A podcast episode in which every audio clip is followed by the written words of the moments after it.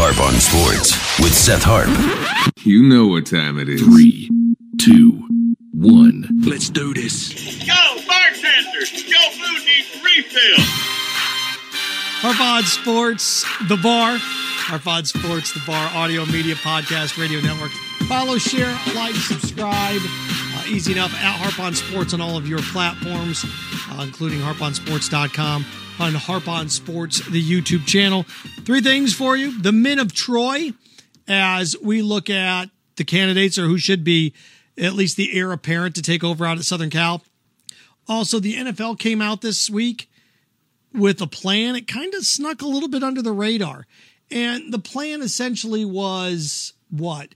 It was to tell each of its member institutions, hey, find an international city to partner up with. Grab my attention. Believe you me, it grabbed my attention. So we're going to look at that as well. And also the 30 for 30, the Mets series that's out. I love it. I think it's fascinating. It's great storytelling. I've got five that they should do next. At least the five that I would like to see next. Had the hiccups there for a minute. So there we go. All right. I'm going to start off first with Southern Cal. I think USC is one of the top five programs in all of college football in terms of exposure, cachet. I mean, stardom. Think about what Pete Carroll did there a decade ago. Will Ferrell, Snoop Dogg on the sidelines. I mean, it was it was amazing. It was crazy what that had become to the point where they pushed it too much. Pete leaves, goes to the NFL, the Hall of Famer now. And, you know, as I was sitting here thinking about this, I'm like, okay, Clay Helton's gone. Clay Helton really wasn't a good fit there. That's one of those. Clay Helton was a, going to be harsh, but Clay Helton was somebody that you date, but you don't marry. And the next phase now is okay who who can you get that'll be there for 10 to 15 years? Who's got that cachet? Who has that ability to draw somebody in to draw people in? And i've got five guys. I saw the la times the list like the top 13 guys. Yeah the list of 13 people. Man you have a list of 13 people. You have a list of nobody. But there, there are to me there are five guys that i think would be a legitimate fit out at southern cal and these aren't necessarily flavors of the week. These are, oh my, here's the new and upcoming guy. These are people that have done things, had success. You need somebody that's proven themselves, somebody that can recruit. You have LA, but how do you recruit, out recruit UCLA? Bring excitement into a city that has the Lakers, the Clippers, the Dodgers. Think about it. It's LA. The Rams now and the Chargers. Chargers have a new upcoming quarterback, and the Rams are loaded. How, how do you bring cachet to that city?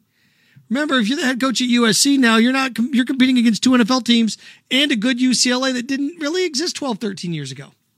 So you got to think of those things. And the five guys that I can think of off the top of my head, number five guy on my list, I'm going to go with PJ Fleck.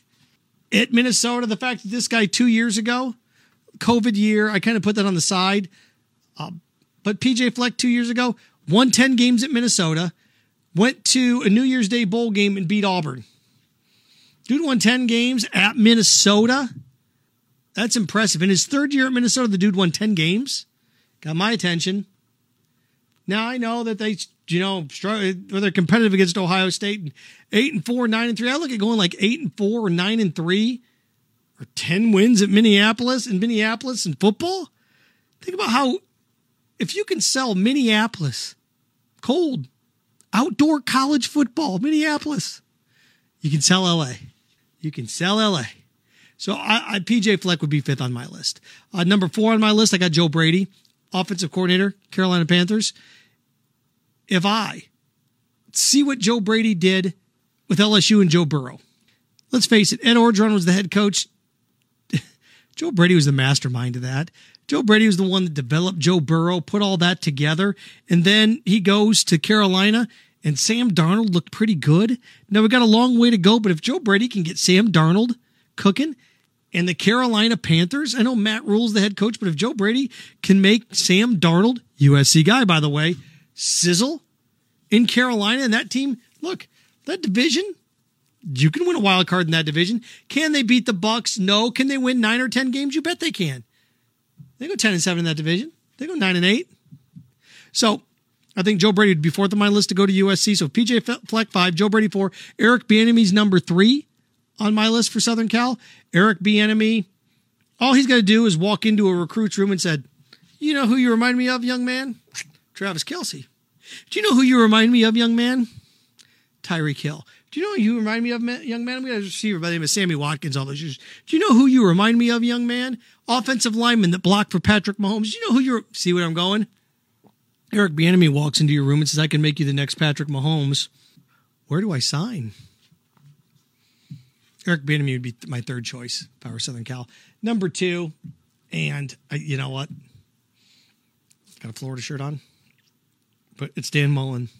Dan Mullen took a Florida program over that won like four games, four and seven. It's a bad football team, and he won ten games back to back years. Won and went to three major bowl games in a row and he went to the SEC championship game and developed another Heisman Trophy candidate at quarterback. Yeah, the guy can coach. Now the knock on Dan Mullen is recruiting. Uh, is he going to be able to recruit? You know, he struggled against Kirby Smart. He, uh, okay, uh, uh, understandable. But let's face it, Dan Mullen is a version of Pete Carroll, 23, 24 years younger. Pete Carroll just turned 70 today. Isn't Dan Mullen a Pete Carroll of his late 40s? Which reminds me of. Now, Dan does some things that, you know, I'm not fond of, but uh, there's a lot of coaches out there that do things I'm not fond of. Dan Mullen offered a scholarship to an eighth grader. I think you should be giving scholarships to uh, offers to guys that are 100 days removed from the seventh grade. Other coaches do it. Do I like it? No, I think it's ridiculous. Think you should be in high school before you get a scholarship offer. You should have at least one day of your belt in high school, one day in that notch before I get offered a scholarship. But, you know, it's not how it works. So if the NCAA made a rule like that, everybody throw a fit. But Dan Mullen, he knows how to coach. He knows how to develop guys. He does. He's talking about his stubbornness and sticking with this quarterback over that quarterback. All fair. But Dan Mullen be a gigantic success at Southern Cal. So he'd be number two on my list if I were them. Florida, Southern Cal, the same type of cachet Nike school, Jordan brand type of thing. He'd work out there. He would. And number one on my list would be Matt Campbell. Why? Because if you can win nine, ten games at Iowa State, Ames, Iowa, you're a good football coach. Yeah, they lost at Iowa last week, but that dude's a good football coach. And he's young, he's captivative, he'd work. Matt Campbell, Matt Campbell at Iowa State reminds me a lot of Urban Meyer at Utah. He does. That's just getting the right fit. Matt Campbell would be my first call. My second call would be Dan Mullen. My third call would be Eric Bieniemy. My fourth call would be Joe Brady. My fifth call would be PJ Fleck if I were Southern Cal. It's one of the top three or four jobs in America. I, I noticed Urban Meyer said no, so I'm going to leave him off the list. And James Franklin, to me, I don't I, look. Guy's a good football coach, but I was more impressed with James Frank, James Franklin at eight and four at Vanderbilt than ten and two at Penn State. He's been at Penn State what seven years now. Done a nice job there. He has.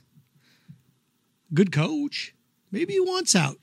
But James Franklin, other jobs have opened up, and James Franklin has used those jobs to get raises at Penn State. Kind of like how Mike Gundy used those openings over the years at Tennessee to get raises at Oklahoma State. So I'm not falling for it. I'm just not. So there's that. Uh, oh boy. So there's that. Uh, pivoting to the NFL. The NFL came out this week, and it's something that just slid under the radar a little bit. They told their 32 teams that we want you to look for international cities. We want, we want you to part, think about where you'd like to play and submit your proposals for an international city that can be your partner. The NFL added a 17th game this year. There are signs here that you don't have to look very hard to figure out. You don't. The NFL added a 17th game, eight home, eight road, one neutral site. Here we go within five years, this this plan, the NFL you're going to have eight home games, eight road games, and one neutral site game, one international game every year. That's the plan. It works. It fits. Now the Jaguars already have theirs with London, right? Do I think teams will share England? Yes. These are the countries that the NFL has come out and said we want you to look at. Mexico City, the Cowboys want Mexico City. That's going to happen. That's what 15 million people. They want Brazil. Very populous country. Rio's a big city. So they want Brazil, they want Mexico City, they mentioned Canada, of course, Vancouver and Toronto, maybe Montreal. of course, England, the UK. Oh, okay. Germany. Hello, Berlin. And China. Those are the countries where they want to start. Now, to me, I think Paris, France, probably be a good addition too. I think Rome, Italy, good addition as well. And then you can start ripping them off. Tokyo, Sydney, Australia, Barcelona, Spain. But for now, that's where we are. Those six countries. The city that you should want to partner with is Beijing. Mean, you got a billion, 1.2 billion, 1.3 people, 1.3 billion people in China. Yeah, I want that market. Considering China has more people in it than the United States if you multiplied it by four. Yeah, I'll take my chances. I'll take China. You bet. It's Beijing. It's communism. Yep. Doesn't stop Coca Cola and McDonald's from going over there. I want part of that pie too. Oh, yeah, you're right. Mm, it's greedy. Give me that money. All my franchise value to go up. I mentioned Tokyo. You know, so this is coming. And, you know, I, I can only imagine being an international city and looking around going, Oh my, please don't pick me. Insert city here. Oh my gosh. I'd love to see what Green Bay would, where, where does Green Bay tie in? Where does Green Bay want to tie? Green Bay going in there going, so Oslo? We're going to go Norway? Helsinki, Finland? Where are we going to go? Mm-hmm. So, uh, it's smart and this is the NFL. You know, we heard for the longest time, going to put a team in London, going to put a team in London, going to put a team in London. No, they're going to put 30 te- 32 teams overseas. They are. There's going to be an international, all 32 teams will play an international home game, which means more than likely each team's going to play two games out of the country a year. Now, if you're the NFL, I could have eight games in London or I could have nine games in London. Let's say if I put a team permanently in London, that's nine home games, eight road games. I could have nine games. Or if I have all 32 teams in the NFL play a home game or play an international game, look, I got eight home, eight road, neutral site, international. That gets me to 17 games. You know what? I, I could have 32 games around the world, or I could have nine games in London. What's going to make me more money? Hmm. And remember, the NFL is a product say it's American football belongs here. If you had that process and mentality, Coca Cola, McDonald's, Disney, none of these things would be international products. It'd be regional products. It's not how growth works. It's not how business works. Could you imagine if Toyota had that approach with their cars? Only going to sell in Japan. Wouldn't do it. Wouldn't do it. So I love this NFL plan. I love it. I love it. It actually makes more sense financially. Um. Oh, the Jaguars are London. I who's going to end up being Beijing? I don't know. That's the one you want. If I had to guess, there's certain ones that just see me. It makes sense that Seattle would be Tokyo, Japan, right? To me, if I were the Chargers or the Rams, that's who I would. I want Beijing. I would. I don't know where, like geographically on the map. I'm trying to think how things work because the Dolphins would want South America probably. At least I would. Um, boy, the Colts horse, Denver horse, Spain, Spanish horses, you know, Barcelona, Madrid, something like that, Italy. Uh, I just think of Rome and just all these cities and where teams line up. If I sat down, I think it'd be fascinating to try to line up 32 NFL franchises with 32, you know, international cities. It'd be a lot of fun. It's coming. The NFL says within five years, start putting your bids for international cities. It's coming. Uh, the thing I wanted to end with 30 for 30 you know, the series in the Mets, the Queens angle, it's fascinating. I hated the Mets when I was a kid. You know, Keith Hernandez is just something grimy and dirty about him. They were throwbacks. You know, Darryl Strawberry and Doc Gooden, Sid Fernandez. It's just just something about they were blue collar dudes, man. And it was just one of these things as a kid. Just did the Mets just rubbed you wrong. They did. They just rubbed me wrong as a kid. Them beating the Red Sox, them always owning the Cubs. Those things always bothered me. Um, as an adult, I look back and go, those things are petty and ridiculous. But when you're nine, eight, nine years old, you don't know any better. And so that's why you hated Andre the Giant and any heel in wrestling, Ravishing Rick Rude. I hated those guys. So, you know, I look back on it now,